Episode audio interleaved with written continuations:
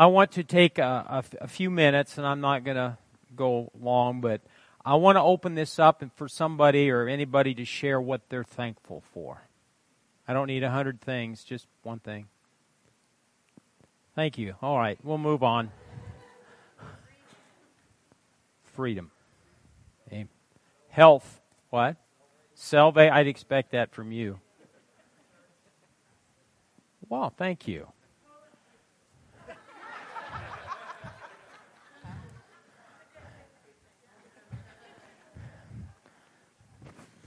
Oh, we don't want to use corn cobs, do we? What else? Anybody else? Yeah. Amen. That's wonderful. Yes, sir. Prayer time. Every time we you gather, just the two of us. Amen. With the Lord. Yeah. Amen. Every day be thankful. Yes, sir. I, yeah. No judgment. I, that's good. You have revelation of that, don't you, my brother? Yeah. Yes. Amen. To be loved. Unconditional love. Anybody else? What? Family. I'd expect to hear that. Amen. Being in the house of the Lord. Boy, you guys are really doing good. I haven't heard anything about shout yet, though. Okay. Um, I wrote some things down and uh, hope I do it without breaking up. Amen.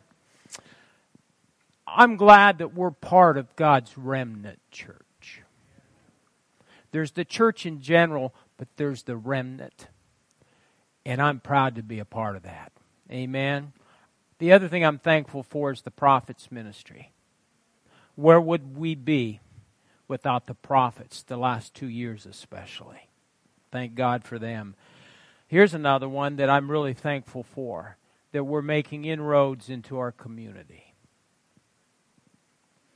And we were at that meeting the other night um, with Dr. Merritt, and to see the place full of people that are concerned and interested. Amen. And just to be able to invest and sow into that, that's wonderful. I'm, I'm thankful for new families. And, you know, when we pray, we ask God to send us, you know, not, be honest with you, not everybody's going to like me. Just the way. Every church has different flavors, different pastors, different types of leaders. This isn't the kind of church where we stroke you. You might have a stroke. No, you. we're not going to pet the sheep.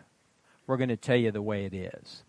And so I believe God is, has sent us and is sending us people that are going to be raised up in these last days. Amen. I'm still thankful. Here's, here's the number one that I haven't quit the ministry. Do you know how many ministers have quit the ministry? Still going after 40 years, Kathy and I. Amen. So, you know, thank you.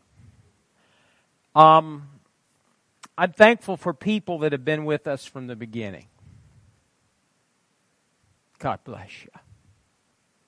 Stuck with us through hard times, difficult times, transition times, times we were persecuted times when people got upset and, and, and left the church because they didn't like what they heard, but there's still those that stuck with us. God bless you. I'm, I'm glad that my family's here. It's wonderful to have your family together. We've been together a lot lately. That's the wonderful's going. It's getting down to it's pleasant, but no. Amen. Let's stand up. And this is the last thing. I thought about this because these things, we need to take time, folks, to reflect on where we've been, how far we've come, and what God is doing for us. But here's the thing that I, I'm so thankful for the Spirit of grace. the Holy Spirit, the Holy Ghost in this place. In the presence of God. I want people, when they come into this building, their eyes come open and they sense the presence of God. It's not about the preacher, it's not about the people, it's not about the worship. It's all about Him. Amen. Now, this is what we're going to do. I'm going to pray, and then we're going to. We've got two songs, and um, my oldest son is going to text Abe and tell him that God really moved. There was a very powerful anointing because, you know, he wasn't here today. So he's got a sense of humor. But um, we're going to pray, and then we're going to do two songs, and I'm going to instruct you a little bit. Um, about communion. Pastor Mike's going to come. He's, I asked him to strum on his guitar, and he's going to do that. And then we're going to receive communion as a family. Do you know the family was instituted before the church? Think about that. Before the church was even born, it was family. And there's family here, and we're going to work real hard in the days ahead to keep it a happy family. Father, today we lift holy hands to a holy God. Wonderful Heavenly Father. Jesus, the Son of God, the Lamb of God, who was and is and is to come. The same yesterday, today, and forevermore. Miracle working God. God who delivers His people.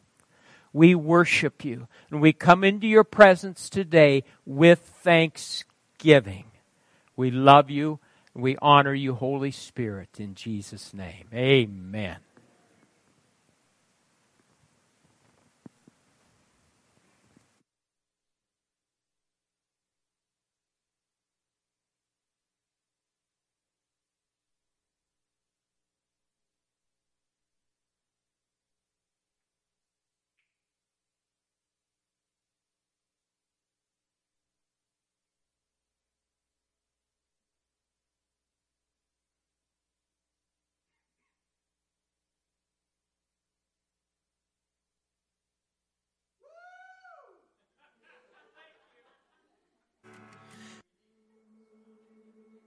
Good news tonight because of the cross of Jesus Christ. Our guilt and our shame are nailed to the cross tonight. When I stand accused by my regrets, and the devil roars his empty threats, I will preach the gospel to myself that I am not a man condemned, for in Jesus Christ is my defense. My sin is nailed to the cross. My soul is healed by the scars.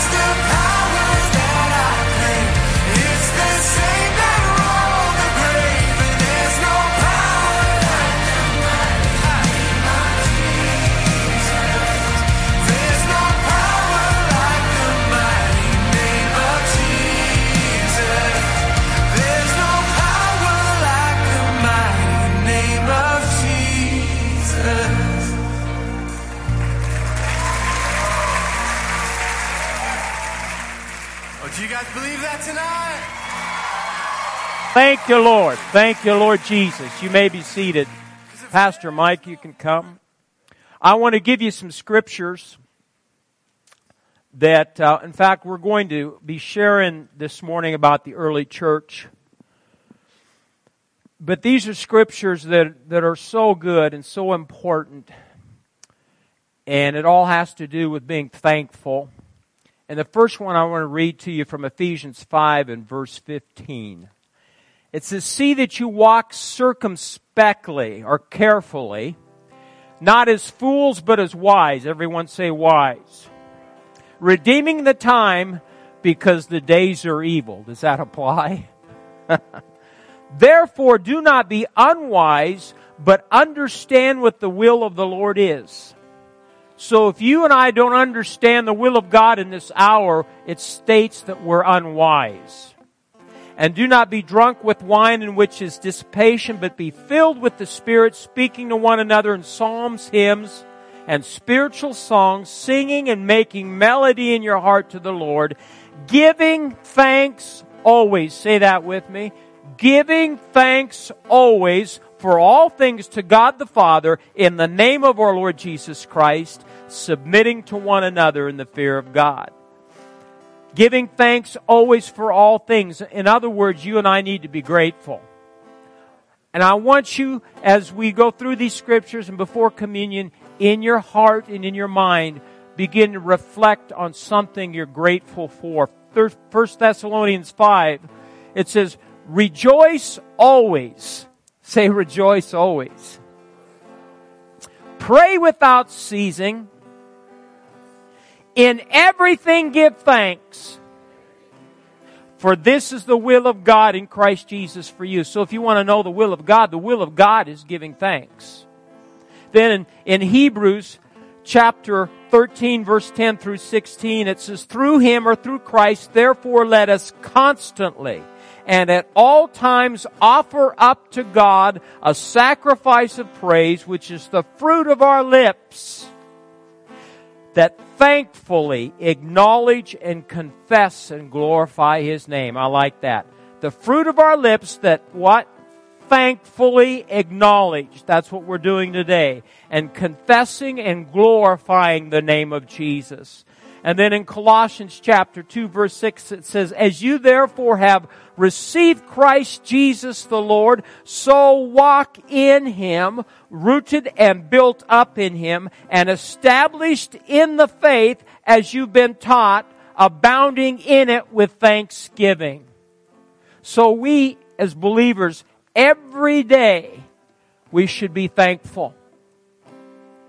Especially, how can you be thankful when all that's going on around you in the world and the government and all the bad news? We're thankful because He's given us the victory through His Son, the Lord Jesus Christ. Now, I want to give you a little bit of history on communion and then I'll have the ushers wait upon you. This is such a good scripture. In Galatians 4 verse 4 it says, But when the fullness of the time had come, God sent forth His Son, born of a woman, born under the law, to redeem those who were under the law, that we might receive the adoption as sons. And because you are sons, God has sent forth His Spirit into your hearts, crying out, Abba, Father, our Daddy God. Therefore, you are no longer a slave, but a son. And if a son, then an heir of God in Christ Jesus. Let me repeat that. Therefore, you are no longer a slave. A slave of what? A slave of sin. But a son. And if a son, then an heir of God through Christ Jesus. Amen. That's who you and I are in Christ Jesus. In Galatians chapter 4 and verse 4, it states that Jesus came when the fullness of time had come. In the same way, Jesus celebrated the greatest of the Jewish feasts, the Passover feast, in his 33rd year and marked the end of the old and the beginning of the new. You know, we're there right now as the church. The old's gone the new has come. Amen. it says that uh, for hundreds of years before Christ, the Jews kept the Passover feast, commem- commemorating their supernatural deliverance from Egyptian bondage. And the death angel, Jesus was celebrating this feast with his disciples when he instituted the Lord's Supper. Through the memory of the Passover, the ancient, ancient people looked forward to the Messiah who would establish the eternal kingdom of God in the Last Supper of Christ, the hopes of the past and the glory of the future were met in the living Son of God. So when we come today, and I think this is appropriate because I think, and I, I really believe this, the church is right at the edge where I know God's kingdom is, is being established on the earth, but there's something new that's occurring in the body of Christ and in the church. Don't you sense it? Don't look to all the negative things that are going on. God is doing something powerful. So as we come together, we need to remember we're in a new era. It hasn't manifested yet in the natural, but we're all, we're in it. We're in it. I can sense that. So communion today, people, it's a time of remembering. Say remembering. It's a time of self-examination. You and I need to examine our hearts. Where are you at spiritually? You need to determine if there's areas in your heart, if you're not, you know, if you're in sin, if you're not walking in the fullness of God's plan for your life, you can get there. So think about these things. Then it's a time of discerning the body of Christ. Everyone in this room has a role to play. From young to old. You young ones need the old ones. Amen. Caleb calls them the mouth breathers. You need us. Did you hear me? Young people, you need us. Why? Because there's a few gray hairs. We know some things. Amen. It's what? Okay. It's a time to discern everyone has a gift. He's up here playing today. He has a gift. He's helping the body of Christ at Harvest Church. Then it's a time of, of sharing. It's called a love feast. We need to share our love. We need to love each other no matter our background, no matter, you know, our education, where we've come from. God loves us unconditionally, so we need to be that way with people. Then it's a time of healing. If you need healing in your uh, body today, it's present there in the communion elements. Then it's a time of testimony to His coming. Say, He is coming. I believe He is. But I don't think He's coming as soon as some people think because we're not done with the harvest. Amen. Amen. So ushers this morning, I want you to come. This, this loaf of bread represents one body. Say one body. Say we're one body in Christ. Amen. Everybody is welcome to partake of the of communion today.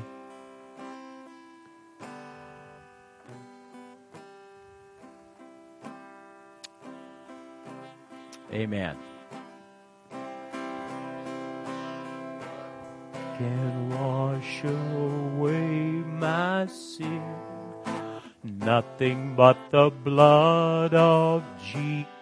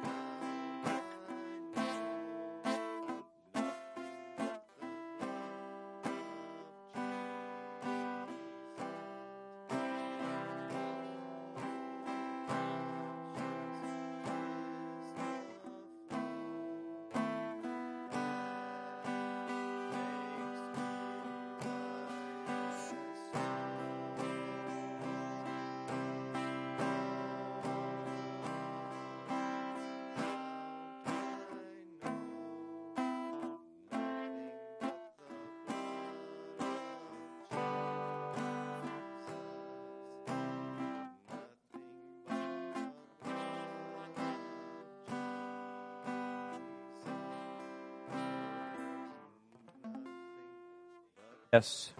Who himself bore our sins in his own body on the tree, that we having died to sins might live for righteousness, by whose stripes you were healed.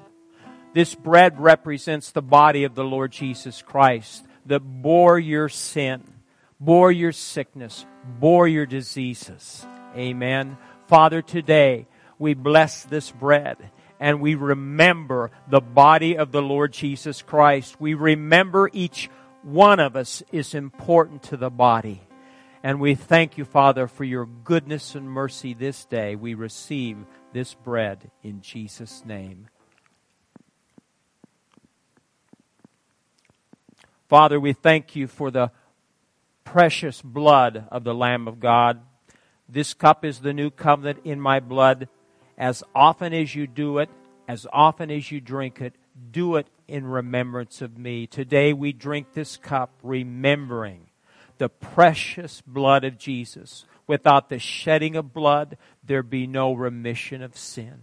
We thank you, Lord. We've been made the righteousness of God in Christ. We stand before you purified by the blood of Jesus, sons and daughters of the Most High God. We remember you today, Jesus, in the blood.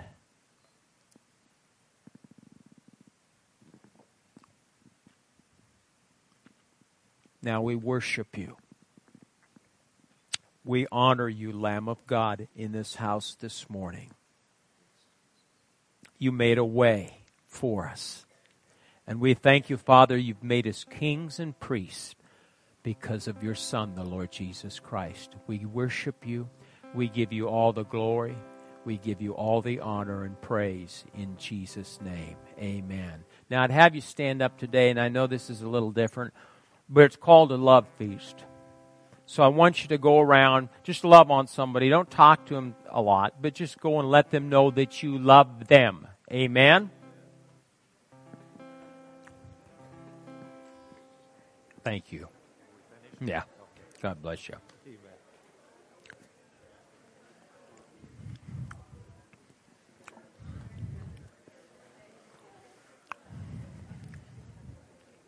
God bless you. Proud of you. God bless you.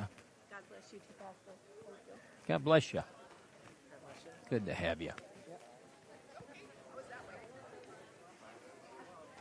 God bless you.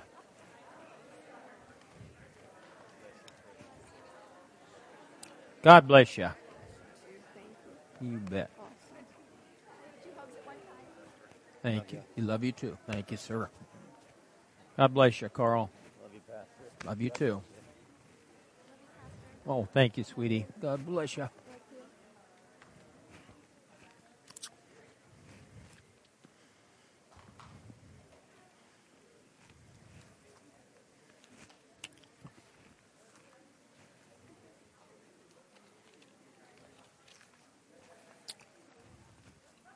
Boy, once the sheep get going,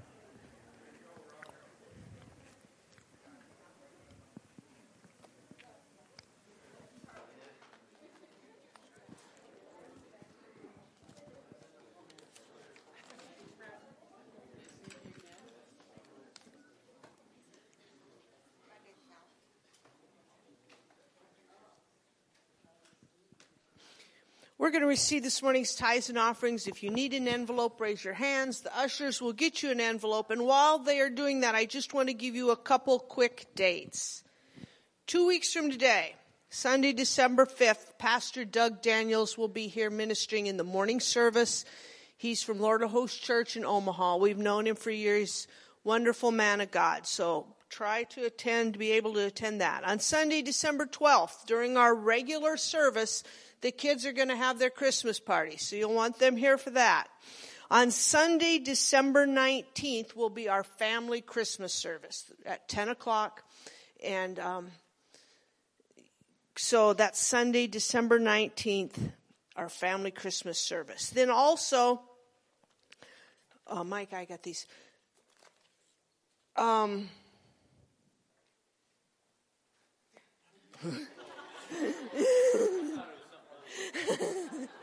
he never, no. I printed, we put the dates up there, but for some like us old folks need hard copies. I put some of these back there with some dates. We don't have all of our dates set for next year, but we have some important dates for next year set. As a, uh, Saturday, August 20th is Jesus Day, our outreach to children. On Sunday, August 28th is Mike Keys. We bumped him up from September to August because uh, the Tim Tebow Foundation is not doing the regular Night to Shine this year. It's been canceled. And so what we've decided to do is we're going to do our own, but we're going to wait till the weather's good. and we can't officially call it Night to Shine, but it, will be something similar instead of a prom. We're going to do it in September and it'll be more of a homecoming thing and it'll be a lot of fun. And so you want to make sure to mark that down on your calendars. It will be Saturday, September 24th. So all those, I wrote those down so you have those, and as we get more dates, we'll give those to you.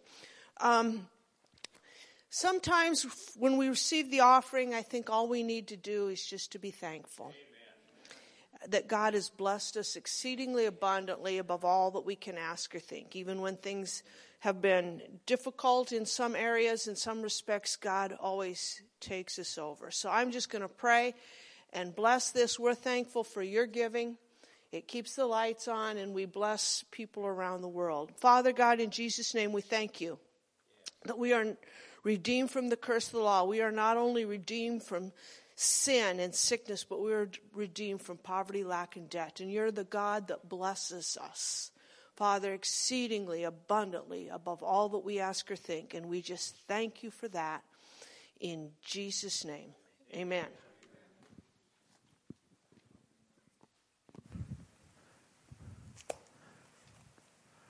I want to share this morning, and I'll get started. I probably won't get too far. About the early church and they really are a model for us today. Now we don't you know, we've, with technology and everything, we can do a lot that they couldn't. But there's something they had that was very special. And that's what I want to address today. And early church dynamics. So I want us to discover how the early church conducted themselves in relation to each other, its leaders, and then how God responded to them um, as believers, you know, we can read words in the Bible and just go right over it. And we don't take time to really look at a word, singular word, maybe two or three words. And because of that, I think the, the body suffers because we don't have the revelation knowledge and we don't have the, the wisdom to know how to proceed in the days ahead. And uh, so I, it's, it's important that we, that we look at the three words I'm going to give you today. And uh, like I said, you can, you can read words like this and, and just run, skip right over them. And not even understanding the true meaning. And I want to read to you from, and this is a good illustration of this. There's uh, a gentleman that, that pastored in England years ago, he wrote, wrote this book called Crossing Over. And we're a crossing over church. He says this Words can mean different things. Some years ago, when I first began to travel to the States, I remember staying with a pastor and his wife in St. Louis. We'd stay there for a week, and as we were leaving, I said to the pastor's wife, You know, you're the most homely person I've ever stayed with. She just froze and didn't respond. I thought, poor soul. She's not receiving this. She must have a terrible self-image. So I, I just kept pressing the issue. I said, you are very homely, so homely. No one told me what I was saying was, you're so ugly, the most ugly person I've ever stayed with. I went on laboring this thing. Then in the same church at the Sunday morning meeting, I said to everyone, that was a great time in God's presence. Now go home and enjoy your Sunday joint. It's such a familiar saying in England meaning to go home and have a roast dinner. I had no idea I was encouraging the church to go home and smoke marijuana. The young people loved it. I remember at another church, I was struck now by coming into the car park by how untidy and messy it was. So I mentioned to the congregation, you know, I've noticed there are a lot of fags in the car park. So if you pick them up on your way out, of course, they're cigarette butts in England, but in the USA, it's a different story. Anyway, I've never been invited back to any of those churches. Amen. I want to read to you um, from Acts chapter 2. And I want you to find verse 38. And I'm going to read it to you from the NIV. The reason I chose the NIV because it's it it really says it. It's very concise. I'll give you some other definitions too. But the three words that I'm about to read to you today, they're not the most exciting words. Because as you read the rest of the passage of scripture, and we will, then it gets into the exciting, miraculous part. But it's all prefaced with these three words. In Acts chapter 2, this is where Peter gave his sermon. In verse 38, Peter replied, Repent and be baptized, every one of you, in the name of Jesus Christ for the forgiveness of your sins, and you will receive the gift of the Holy Spirit. The promise is for you and your children and all who are far off, for all whom the Lord our God will call. With many other words, he warned them and he pleaded with them, save yourself from this corrupt generation. And those who accepted his message were baptized and about 3,000 were added to their number that day. Now that's supernatural. What would you think, Harvest Church, if you showed up and there was a line of people to the road waiting to get into the church? Yeah, hallelujah, but who's going to help? Yeah, Bobby's got it. They'll, they'll hear you. They'll hear what you, what you shout at them.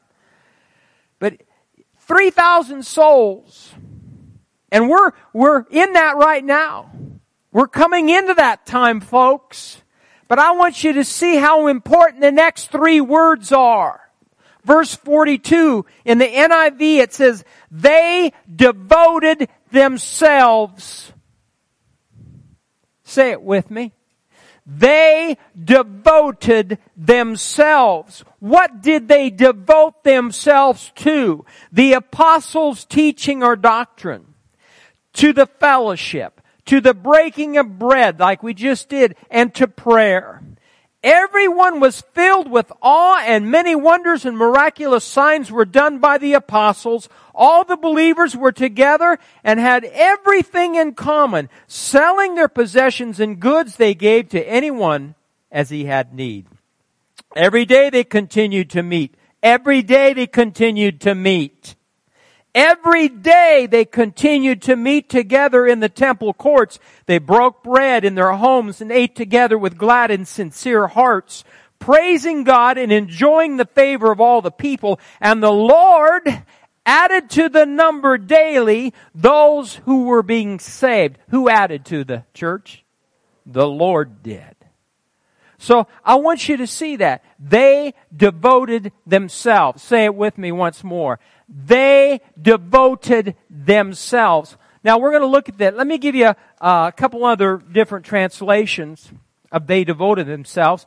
King James or New King James says, and they continued steadfastly.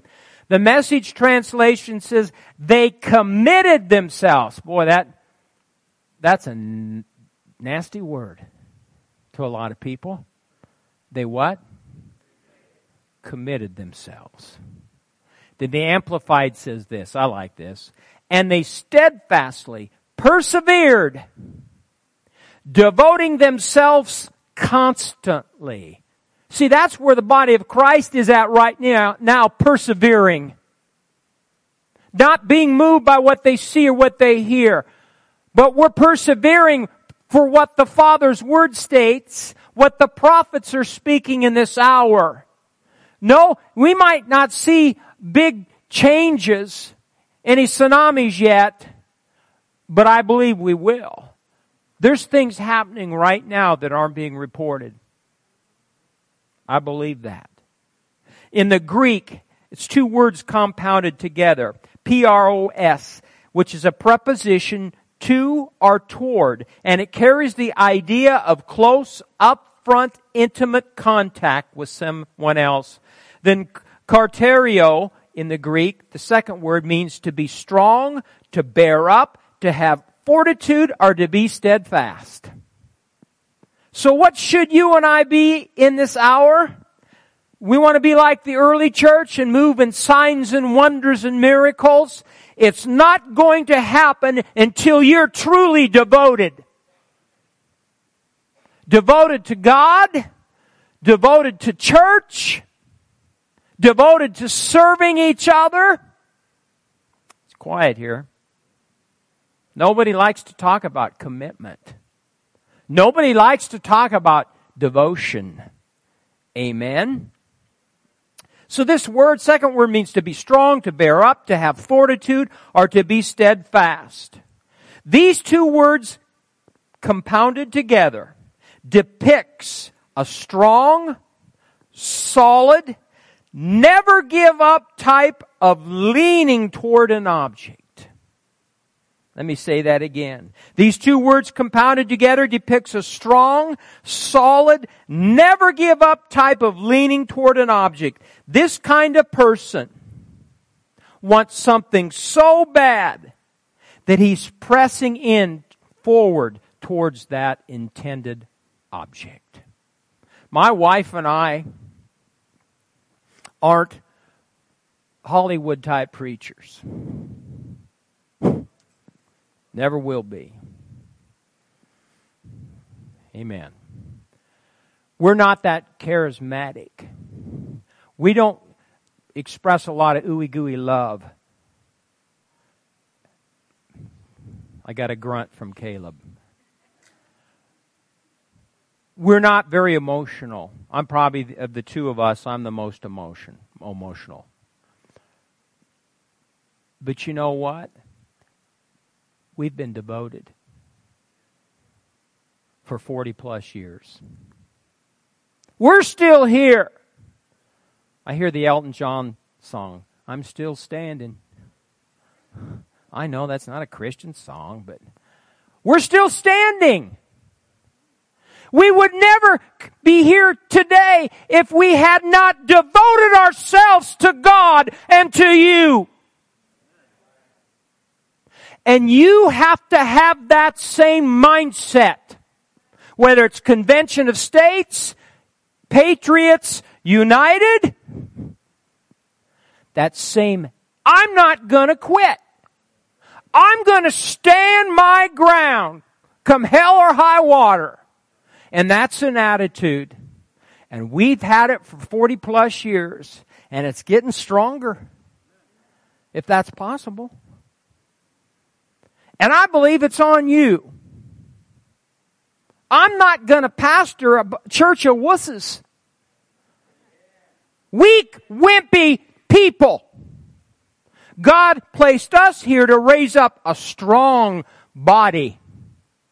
And I believe we are. And the, the reason we're strong is because we believe in prayer. You want to get stronger, then you need to pray consistently.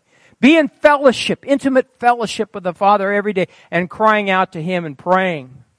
So this is a, this is, these are three important words. They devoted themselves.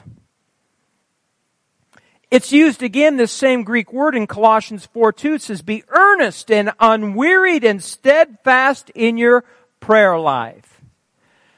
Now, the early church is an example or model to us what did the early church want so bad? What did they want so bad that they exerted so much strength and intestinal fortitude with a never give up type of attitude? Want me to tell you? Okay. Number one, what did they want so bad that they devoted themselves to? They devoted themselves to the Bible, to teaching the apostles' doctrine, the apostles' teaching. So in the days ahead, you and I need to be more devoted to the Word of God. We'll not survive if you're not devoted to the Word. And it's coming to the point you can't live off of someone else's faith in the days ahead. You have to develop your faith. I have to develop my faith. They were devoted to the apostles' teaching and sound doctrine. Number two, they were devoted to fellowship with God and each other. Fellowship. Two fellows getting along in the same ship. You don't see a lot of that in the church today. There's too much quarreling and bickering and vying for position to, to just push your own program. And it's not about it, our program. It's not about establishing our kingdom. It's about establishing His kingdom. So we need to be devoted to God, fellowship with each other. Amen. Then there's devotion to breaking of bread and communion. They not only met for communion and, and broke bread together, but I believe they, they went out to Perkins. Which I'm sorry, I'm the only one in my family that likes that restaurant for their pancakes. They do not, they won't go with me. So the other day I just went by myself. My son says, that's, that's depressing. I don't care. I was all by myself and I had my pancakes. Amen. So we need to be devoted to fellowship and, and coming together, and we will see that more and more happen in the days ahead. Then we need to be devoted to prayer, and this church, I believe, is devoted to prayer. Then we need to be devoted to giving. In other words, generosity. What did the early church do? If there was somebody in need, they met that need. They didn't have to be told by leadership to meet that need. They were led by the Spirit of God within them to minister to a need. If you see a need, folks, do what you can to meet that need. That's the early church. I'll never forget this. It only happened once in all the years I've been a minister. We were at a convention at FCF in Tulsa and the spirit of giving fell and we, maybe we've come close to that but nothing like what we saw down there during the convention. I was a young minister, pretty green, and the Spirit of God just fell, and people started giving of their own, you know, possessions, and they'd stand up. I'll give this car, I'll give this, and I'll give that. We stood up and gave away a beautiful, gosh, it was beautiful, beautiful antique, because we're in antiques. Um, what was it, a high boy dresser? And back then, we didn't have a pot or a window to throw it out of. And I remember we gave it to uh, Karen and Glenn Brown, other ministers. But it was so. You didn't have to be told to give. You just knew down here you needed to give. That's the way the early church was. I like that. Then they, they met daily. They were devoted to coming to church or going to the temple, they'd come together in one accord with one purpose in mind. Then they ate their food and they, they celebrated together. The early church, now, newsflash, they were happy. I said they were happy. They were full of joy. They got together and they, they got together around a meal in each other's homes and there was joy and, and the presence of God and they were happy. There are too many sad Christians. Gloom and doom. Just try practicing being happy by faith. You know, I've done that before because I don't smile. I stand in front of the mirror and smile and practice smiling so it doesn't look fakey. Some people just, just are just so good. They, they can just smile and they're joyful. My wife and I, we're just a little more the other way. So we have to work at it. We all do. But you know what? Newsflash, God is restoring the joy of His people. Weeping may endure for a night, but joy comes in the morning. And I believe we're going to experience some great joy in the days ahead. Then they had great favor with all the people. Amen. Well, what happened? Because they, they lived these three words, they were devoted. What happened? The Amplified Bible says, and the Lord kept adding to their number daily those who were being saved from spiritual death. The motivation for becoming a believer and living the Christian life sprang from within. Let me say that again. The motivation for becoming a believer and living the Christian life sprang from within the people. There were no gimmicks, no singles programs, no special programs, no razzle dazzle worship, no, no great preaching. The life of the early church was grassroots. It sprang from the bottom up and not the top down. Hearts that were baptized with the fire of the Holy Ghost. This is the early church. People baptized with the fire of God. Not being told necessarily by leadership, do this, do that, do this, do that. It just came natural. It was supernatural. It came from within because they had relationship with God the Father and they fellowshipped with Him and each other on a daily basis. Preachers did not have to bang the drum to get the people to do something. Boy, it's quiet here. I'm going to close with this. Let me read a portion of this. It's really good. We have to get back to the Bible definition of church if we want to grow vibrant, relevant churches. A devotion similar to that of the early church is the greatest gift that a believer can hand to a leader. The early church leadership were handed a priceless gift. They didn't need to worry about their church members showing up at meetings or reading their Bibles, or praying, or taking care of one another's needs, or being committed to small groups. They were devoted to the teaching of the apostles and they lived out what they were taught. They loved to serve one another. They didn't need to be coerced or persuaded or nagged. They were devoted all by themselves and that meant that the leadership was released to do what leaders do best, and that is to lead. One of the most vital ingredients of the early church which helped it advance and which is missing from many modern churches was the freedom afforded the leaders. They were not bogged down by the vast array of tasks that most of the today's leaders are. The leaders of the early church were delivered from the stuff that causes burnouts and destroys many pastors and leaders.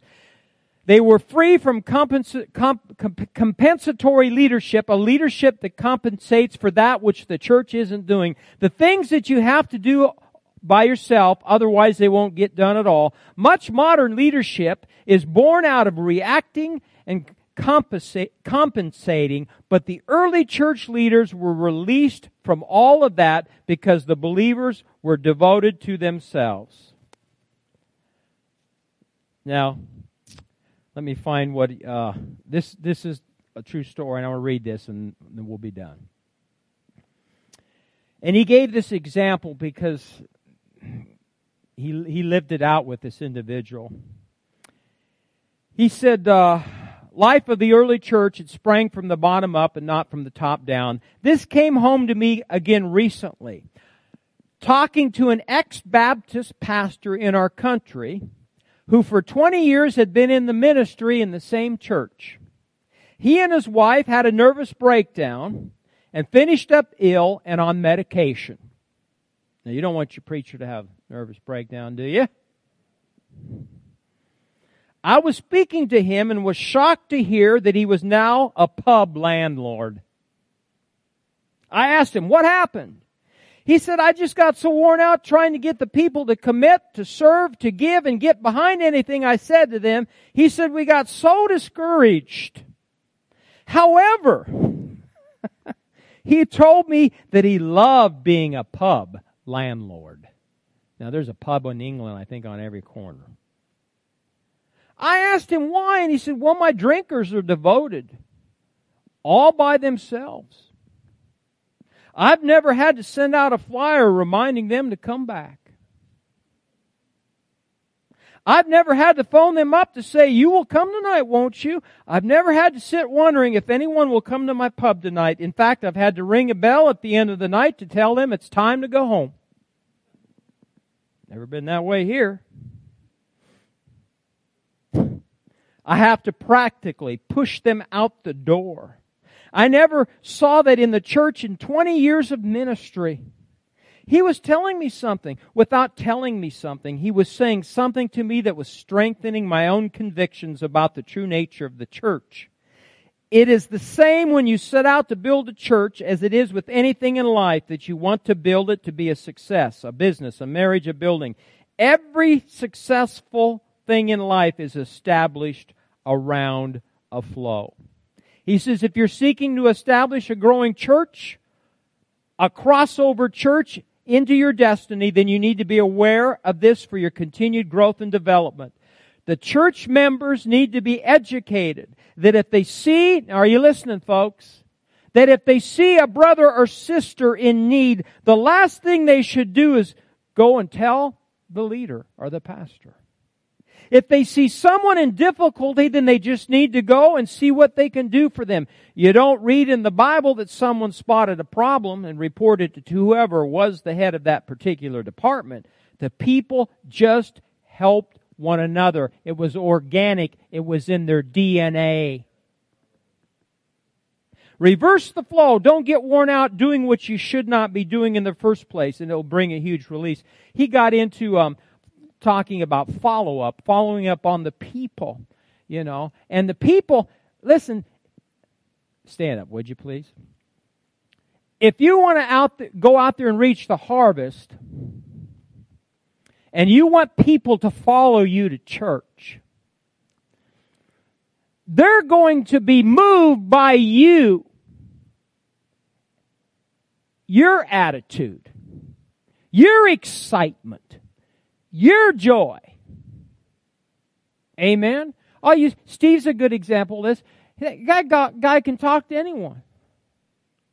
He just walks up and he's very personable and, you know, it's, and it's the same way his, his opposite. You're more reserved like my wife. We're more outgoing. But you know, people, in fact, we were at that meeting the other night. This young man, who was that young man that came in that's related to him? Was that your nephew? What's his name? He was, he just walked in the room with a smile on his face and he could talk to you. Now I don't know anything about him. But the guy, I was impressed. He might be a hellion. I, I don't know. But I'd sure like to have him in my church. Why? Because he's, he's just personable. He's happy. He's smiling. Must run in the gene pool there. I don't know. But you're not going to affect those that you witness to if come to church. You might like a pastor. He's kind of, he's kind of, well, what is he? Uh, kind of brash, kind of outspoken. It's all about you. You're the church. How do you act? How do you talk? Are you always negative, gloom and doom? Or can you exude some joy and happiness and faith and hope? That's what's going to bring the people here. We're not going to have to go knock on doors, folks, in the days ahead. They're going to come because they want it and they want to be devoted. Father, today we thank you. I thank you, Lord that you called me to pastor people that are devoted to you, first and foremost, and devoted to serving one another. I pray, Holy Spirit, Those that are here today that are not as devoted and committed as they should be. I'm asking that you speak to them. Holy Spirit, speak to them and deal with their hearts, even in the night seasons while they sleep.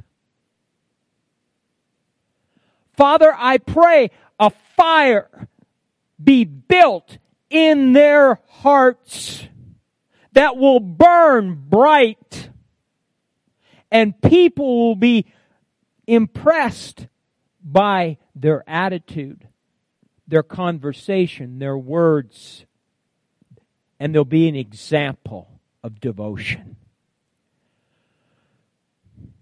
Lord, I thank you that it's not by might nor by power, but by the Spirit of grace. And I speak and declare God's grace over this body of believers. Rise up! Now is the time to begin to march and get in line. Now is the time to share your gift and not lag behind. Open your heart and your mind to all the Spirit of God is doing in this hour, for He's pouring out His Spirit in a fresh, dynamic way and miracle power. Don't look back, but look ahead. For the future's bright and it's not filled with fear and dread. For I have called you and chosen you for this very hour. And I am going to anoint you by my spirit and power. Your grace, grace will flow from your lips day after day as you meditate on my word and you're obedient to do what I say. Now is the time. It's not tomorrow. It's today. So begin to act like you know what I'm doing and the miracle power I'm pouring out. For I'm with you.